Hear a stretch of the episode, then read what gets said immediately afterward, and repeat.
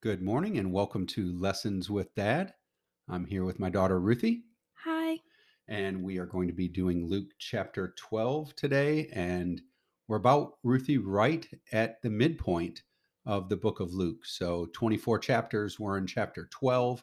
So after today, we'll be uh, halfway through the book, although we're a little further than, a little bit more than halfway through Jesus's ministry, uh, because a good portion of the the end of uh, Luke are all focused, like we talked before, on the uh, the last probably month or so of Jesus's life. So uh, exciting time. We've talked about how Jesus and John the Baptist grew up, and and Jesus started his ministry and has gone healing and preaching, performing miracles, and at this time he's really now uh, going to focus on teaching his disciples, predicting the future, and telling them really the heart of of what he's trying to teach and show the people. So, uh, if you want, let's go ahead and begin Luke chapter 12.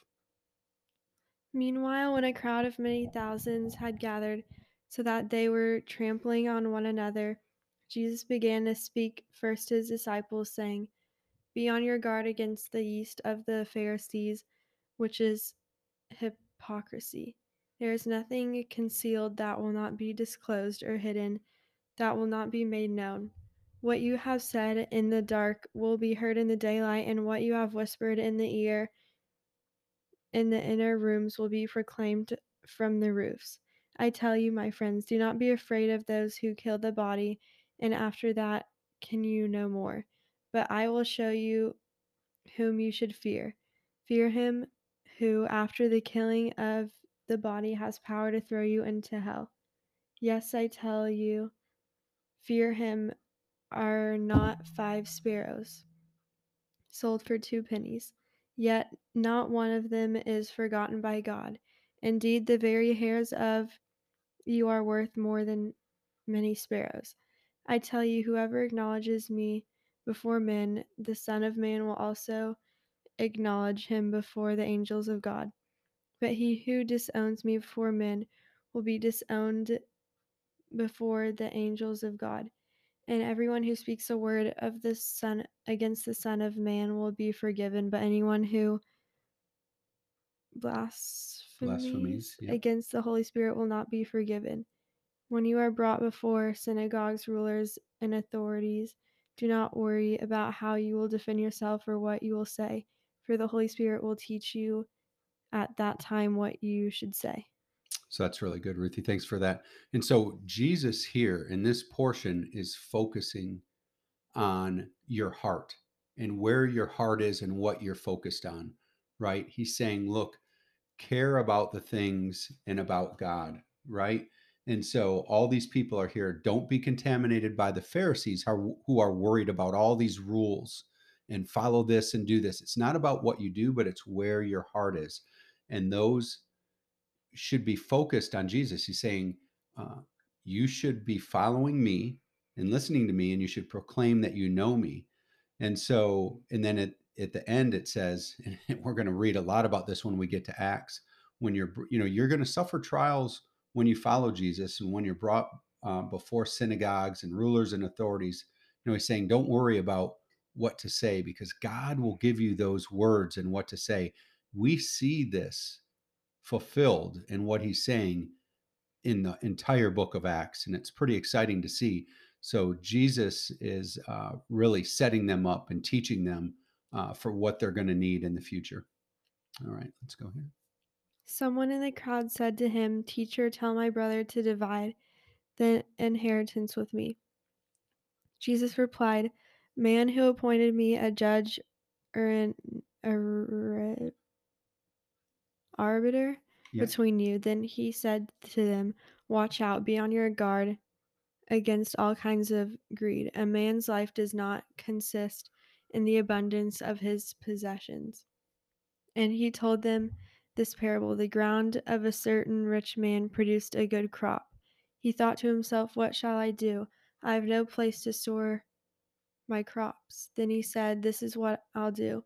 I will tear down the barns and build bigger ones, and there I will store all my grain and my goods. And I'll say to myself, You have plenty of good things laid up for many years. Take life easy.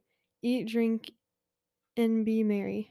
But God said to him, You fool, this very night your life will be demanded from you. Then who will get what you have prepared for yourself? This is how it will be with anyone who stores up things for himself, but is not rich toward God.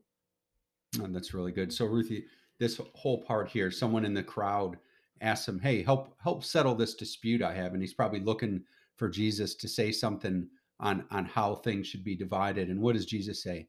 Hey, look, your heart is in the wrong place, right? So, someone's looking for something on how it's divided. And what God or Jesus says a lot about money throughout the Bible. And here's another example where he says, "Look." I don't care so much about what happens here. Don't worry so much about money. Focus on God. Focus on what your heart is, and everything will flow through that. And so, this parable that he told is you know, this person that had a bunch, had some land, produced a crop, and what did he focus most on? Not on helping his fellow man, not on helping his neighbor, like we heard about uh, a couple chapters ago, but he focuses on let me build more, let me build more storehouses to store my my grain and build more for me so that I can sit back, take it easy and not have to work. And Jesus says, "Hey, your life is demanded of you tonight, and what good is it all? That stuff will just be divided up and given away. So don't worry so much." And he's going to talk more about that as we go. So next Jesus says, "Then Jesus said to his disciples, Therefore I tell you, do not worry about your life what you will eat, or about your body, what you will wear? Life is more than food, and the body more than clothes. Consider the ravens. They do not sow or reap, they have no storeroom or barn, yet God feeds them. And how much more valuable are you than birds? Who of you, by worrying, can add a single hour to his life? I mean, isn't that amazing? That's a, that's just a great line. Wor- does worry add anything to your life, Ruthie? No. No, it doesn't. Does worrying about taking a test in school help you do better on that test? No. what helps you do better on the test? Study. Studying and working, right? But worrying doesn't. And so we have to realize what things are under our control and take action. And the things that are out of our control, let's not worry about them. But God is saying, worrying about food or whether you're going to eat or do this, if you put your heart, and it's, it's interesting what he's going to talk about here in a bit, is focus on the right things and put your energy there, and God will take care of the other things. Because God takes care of the birds. Are we more valuable to God than birds or animals? Yeah. Yeah, a lot more valuable, don't you think? Yes. Who have you? Oh, so since you cannot do this very little thing, why do you worry about the rest? And then he says, this, this is great. I like these examples. Consider how the lilies grow. They do not labor or spin. Yet, I, yet I tell you, not even Solomon in all his splendor was dressed like one of these. If that is how God clothes the grass of the field, which is here today, and tomorrow is thrown into the fire, how much more will he clothe you, O you of little faith? And do not set your heart on what you th- will eat or drink. Do not worry about it, for the pagan world runs after such things, and your Father knows that you need them. And then listen to this, Ruthie. This is important. So don't worry about the clothes or the things you have or the food or whatever. It says, but seek his kingdom, right? Seek his kingdom, and these things will be given to you as well. So if you're, do you think if you're seeking after God and following what he wants to do, do you think he'll take care of what you need to eat and live and get by with? Yes. Yeah. And what do you think he's asking? What do you think God's asking us to do? to make sure we'll have those things? Um, if you don't worry about them, what do you have to do to the other person? Pray about it. Pray about it, but but you also have to have faith or trust that those things are going to be taken care of, right? And so what God really wants us here is to have faith in him and trust that hey, these other things, whether it's money or uh, food or what you need to live and get by in today's world and, and certainly in affluent united states it's not such a big deal but in other countries and other places and certainly in in the time that jesus lived you know having food every day or or what you need to get by was a real worry for them. So that, that's really what he's talking about. Don't worry about all those things. God, if you trust and have faith in God and are, are seriously pursuing the kingdom, God's going to take care of your other needs. It says, Do not be afraid, little flock, for your Father has been pleased to give you the kingdom. Right? God wants to give us the kingdom of God. God wants us to be in heaven. Sell your possessions and give to the poor. Provide purses for yourselves that will not wear out. So, what do you think a purse that will not, a purse, this is pretty interesting. A purse that will, will not wear out. What do you think that is? Like you keep using it and it like still works no matter how much you use it. And where would that purse be? He's not talking about something on heaven or here on earth. Where is he talking about? In heaven? yeah, of course. So he's a purse here on earth. When you're trying to store money in a purse or in a in your possessions or whatever have, and he's saying, stare, provide a purse that will not wear out, a treasure in heaven that will not that will not be exhausted. And he says, where no thief comes near and no moth destroys. Right? So if you store and you care about the kingdom of heaven more than you care about the things here, you care more about following God, telling people about God, you're storing treasure in heaven, right? Through your faith. And then it says, for where your treasure is, what you value, right? Another way to say that is for what you value most in life, there your heart will be also, right? If you, the things you care about, your heart's there. You think about them during the day more often. You care about them. You check things. Uh, people that have you know money in the stock market that might be checking every day on their account or on their phone hey am i making money today? Am i losing money? and they're they're obsessed with what they have right? And that's because where their heart is that's where um, where their treasure is that's where their time and heart and mind is. And what god's saying is really value what's in heaven.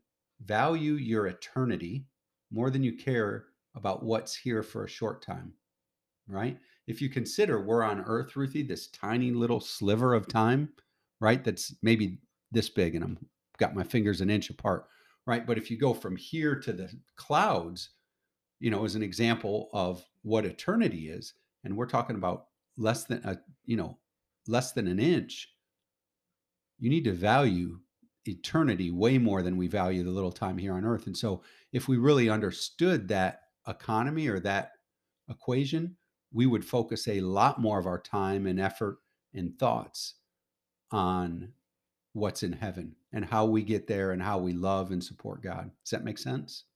Mm-hmm. Right. It's a different economy. It's a different uh, value system of importance. All right. So let's read here on watchfulness.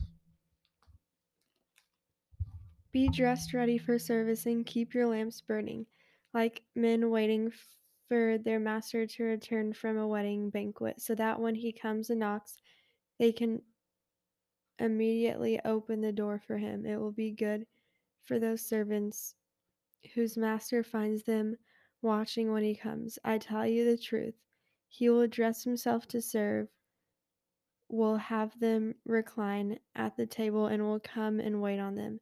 It will be good for those servants who whose master finds them ready, even if he comes in the second or third watch of the night. But understand this if the owner of the house had known at what hour the thief was coming, he would not have let his house be broken into. You also must be ready, because the Son of Man will come at an hour when you do not expect him. Peter asked, Lord, are you telling this parable to us or to everyone? The Lord answers, who then is faithful and wise manager whom the master puts in charge of his servants to give them their food allowance at the proper time? It will be good for that servant whom the master finds doing so when he returns. I will tell you the truth. He will put him in charge of all his possessions. But suppose the servant says to himself, my master is taking a long time in coming, and he then brings begins to beat the men servants and maid servants and to eat and drink and get drunk, the master of that servant will come on a day when he does not expect him and at an hour when he is not aware of. He will cut him in he will cut him to pieces and assign him a place with the unbelievers. That servant who knows his master's will and does not get ready or does not do what his master wants will be beaten with many blows. But the one who does not know and does things deserving punishment will be beaten with few blows from everyone who has been given much, much will be demanded, and from the one who has been entrusted with much, and much more will be asked. So that's really good. So, Ruthie, this is a parable, and, and Jesus is saying, Be on the watch and be ready. He's actually talking about later after he leaves, right? They don't understand at this time when he's teaching them this story that this is for later when Jesus is gone and waiting. And this is really a story for us right now. And what Jesus here is saying is hey, just like when the master leaves and leaves people in charge of his house while he's gone, right? So imagine someone owns, I don't know, a farm or uh, uh, uh, maybe a vineyard or something back in that time where they grow grapes and make wine. And so he owns it, but he goes away. And the people there should keep doing the work on the farm or the ranch or whatever they have while the master's gone. And then at some later time, the master's going to come back. And what, what, while he's gone, if he shows up unannounced, what does he expect the people that are working on his ranch to be doing? Working? Working, right? Not being lazy, not sitting around, not partying and and going, "Hey, the boss is gone. We're going to do other things." They expect them to be working. And so they're at, he Jesus is actually telling that story. That's what you would expect. And what what would happen if he came back and found that they weren't working? What do you think the master would do? Get mad at them? Yeah, and probably do what? Discipline them or something like that, right? But if he comes back and they're doing what he expected him to do and maybe even more than he thought, what what would he do then? Be happy with them and like give them something in return. Right. Give certainly give them what they would expect, but maybe even reward them for being um, uh, dedicated and supporting them. And so that same thing, Ruthie, that's what God expects of us. So instead of leaving a vineyard or a ranch for people to manage, God left the kingdom of heaven, right? Here on earth, entrusted to who? Who has God entrusted that to? Everybody. Everybody. The, but primarily to the church, Ruthie, those believers that are here. So he's entrusted it to everybody but me. He's entrusted it to you. And what what Luke is saying here, what Jesus said in this part is be be on the watch. Be ready so that if G- could Jesus come today? Could he return right now? Mm-hmm. He could. He's going to return. It could be today, it could be tomorrow, it might be next week. It's been 2000 years since he died on the cross, right? And was resurrected. At any time, he could return. And he's saying, be ready, be on the watch, do the work. And so when you're on a on a ranch or maybe in a vineyard, there's, you know, you cultivate the plants, you work with the plants, but we're in the kingdom of God here. What what's our job? What should we be doing when Jesus returns? What would you want? What would he want to see us doing? Um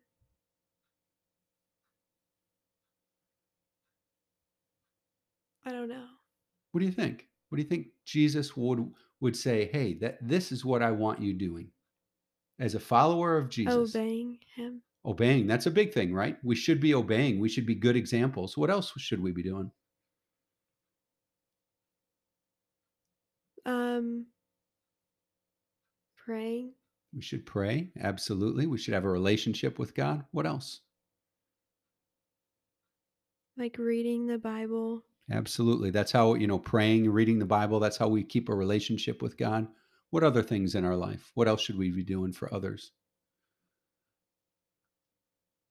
Like um being kind to them. Yeah, certainly being kind. What else? There's so many things we could do, right? So we should be kind. We should love others. You think God would want us to be making other, telling other people about God? Probably there are missionaries. Um, and different people, God gives different skills or capabilities through the Holy Spirit. So some people might serve in the church. You might never see them speaking or or doing a whole lot. They might be like we did today. What did we do today?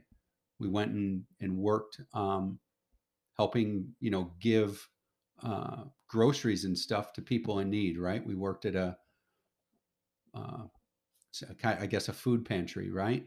but we didn't we weren't telling people about god but i think through actions we were there packing boxes and putting them in in cars and stuff so that that's one thing right so you, you don't necessarily be need to be preaching but some people god gives the ability to preach maybe at school when you go to school you could be telling people about what god's done in your life so there's all these things that god wants us to be focused on certainly praying reading the bible having a relationship being kind being a good example so th- there's a lot. Those are the things.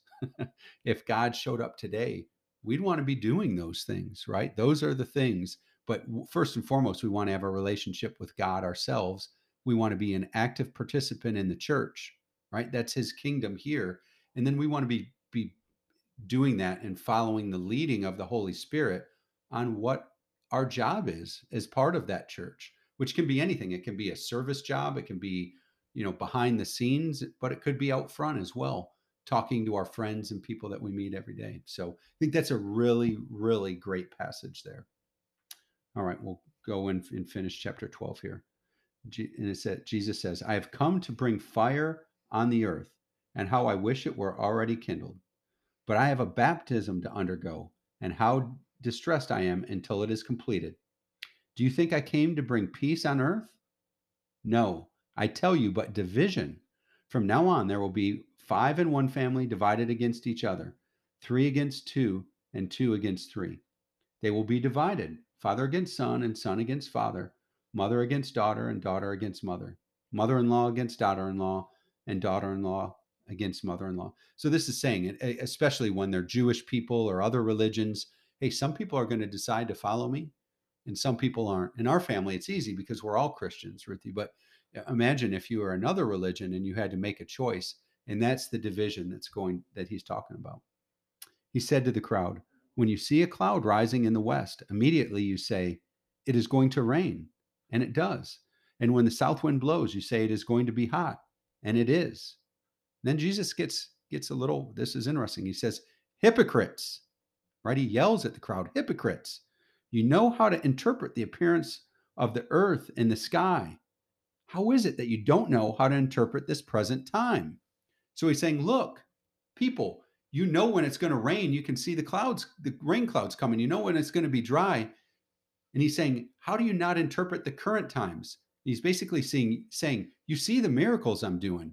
You see what's happening. How do you not realize that the Son of God is here and what's happening? Why don't you believe what I'm saying? Can you imagine Jesus there emphatically saying this? You hypocrites, you can see it. Do you not see what I'm doing? Why are you not all repenting and following God? And he says, Why don't you judge for yourselves what is right? Are you going with your adversary to the magistrate? Try, try hard to be reconciled to him on the way, or he may drag you off to the judge, and the judge may turn you over to the officer, and the officer throw you into prison. I tell you, you will not get out, not get out until you have paid the last penny. So that's the end of chapter 12, an exciting chapter and a lot uh, that Jesus is teaching not only his disciples, but the crowd and, and, and really um, uh, telling and doing, uh, there's prophecy there about what will happen later after he's been crucified. Any questions on mm-hmm. today's lesson? All right. Well, those of us that are joining, uh, thank you for uh, sticking with us through Luke chapter 12 and we'll take uh, chapter 13 next time.